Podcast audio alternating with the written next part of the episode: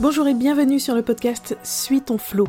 On est en avril, avril c'est la douceur du printemps, enfin, en théorie en tout cas, et des traditions un peu moins agréables comme celle de la déclaration de revenus.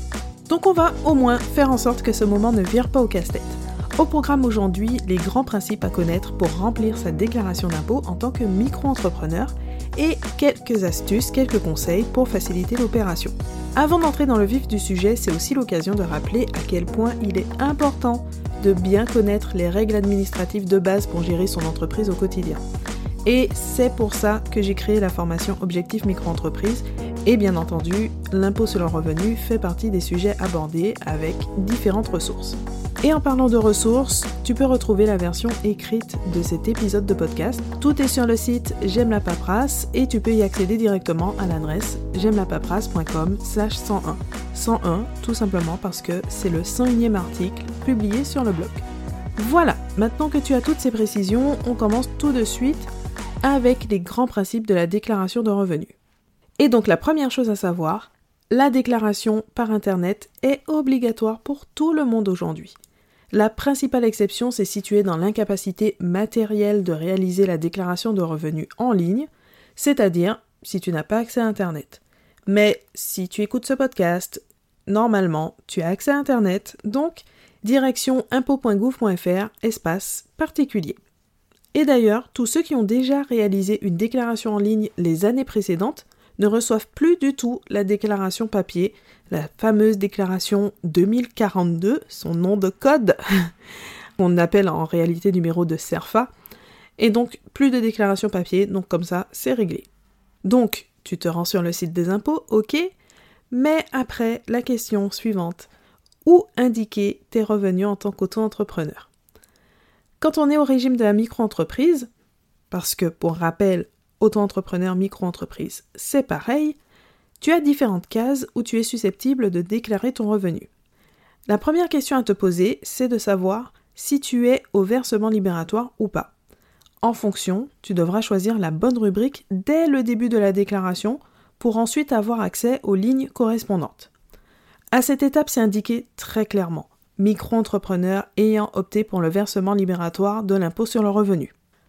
Plus loin dans la déclaration, tu vas devoir choisir la rubrique, soit les revenus industriels et commerciaux, et là il y a une case pour les ventes de marchandises et une autre case pour les prestations de services, soit les revenus non commerciaux, et là il n'y a qu'une seule case, tout simplement parce que les revenus non commerciaux sont forcément des prestations de services.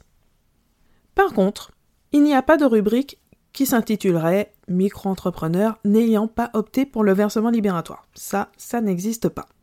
Dans ce cas, en fait, il faut sélectionner directement la rubrique qui correspond au type de revenu, c'est-à-dire soit les revenus industriels et commerciaux, soit les revenus non commerciaux.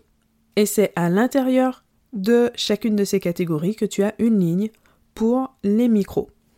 Spécificité vraiment spéciale 2021 et que l'on retrouvera très probablement en 2022, il y a une case supplémentaire pour indiquer le chiffre d'affaires exonéré de cotisations sociales. Tout simplement pour prendre en compte les aménagements liés à la crise sanitaire. Alors attention, il est bien écrit dont chiffre d'affaires exonéré. C'est important de bien lire chaque mot parce que un petit détail, un mot qu'on n'a pas lu ou qu'on a lu un peu trop vite, ça change tout. Et donc dans la première case, il faut bien indiquer la totalité du chiffre d'affaires. Il ne faut pas le couper en deux, il faut indiquer la totalité du chiffre d'affaires dans la première case et ensuite le montant qui correspond au chiffre d'affaires exonéré dans la seconde case.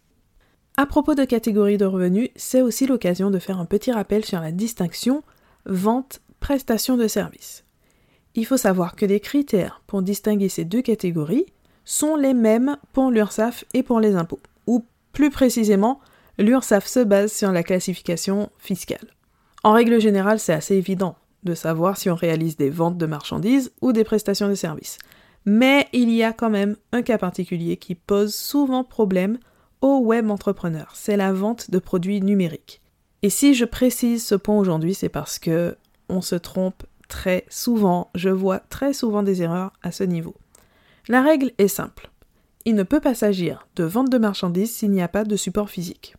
Par conséquent, quand on vend un e-book, une formation en ligne ou n'importe quel autre produit digital, il s'agit forcément d'une prestation de service. Et petite clarification du vocabulaire pendant qu'on y est, BIC, ça signifie bénéfices industriels et commerciaux. C'est ici qu'on va classer les revenus des activités commerciales ou artisanales. De l'autre côté, on a les BNC, bénéfices non commerciaux, c'est-à-dire les revenus des activités libérales.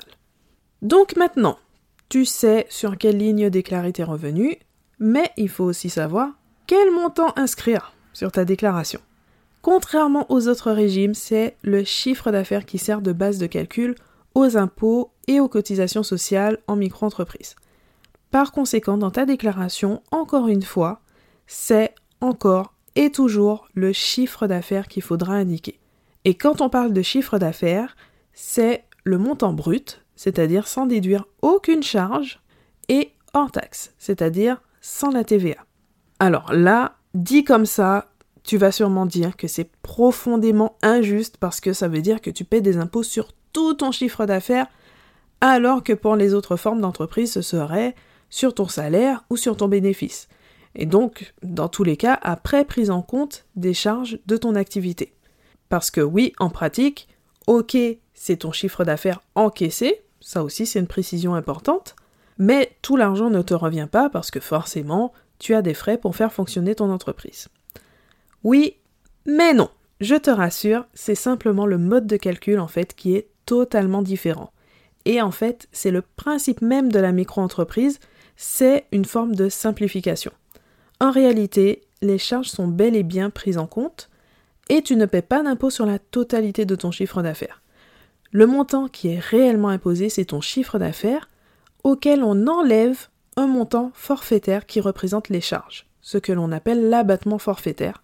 Et cet abattement est égal à 34% pour les activités libérales, 50% pour les prestations de services commerciaux ou artisanales 71% pour les activités de vente.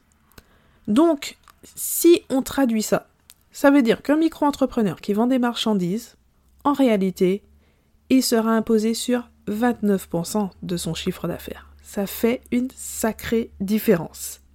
Et si tu as opté pour le versement libératoire, là, le mode de calcul est encore différent puisque tu paies l'impôt en même temps que les cotisations sociales, donc chaque mois ou chaque trimestre.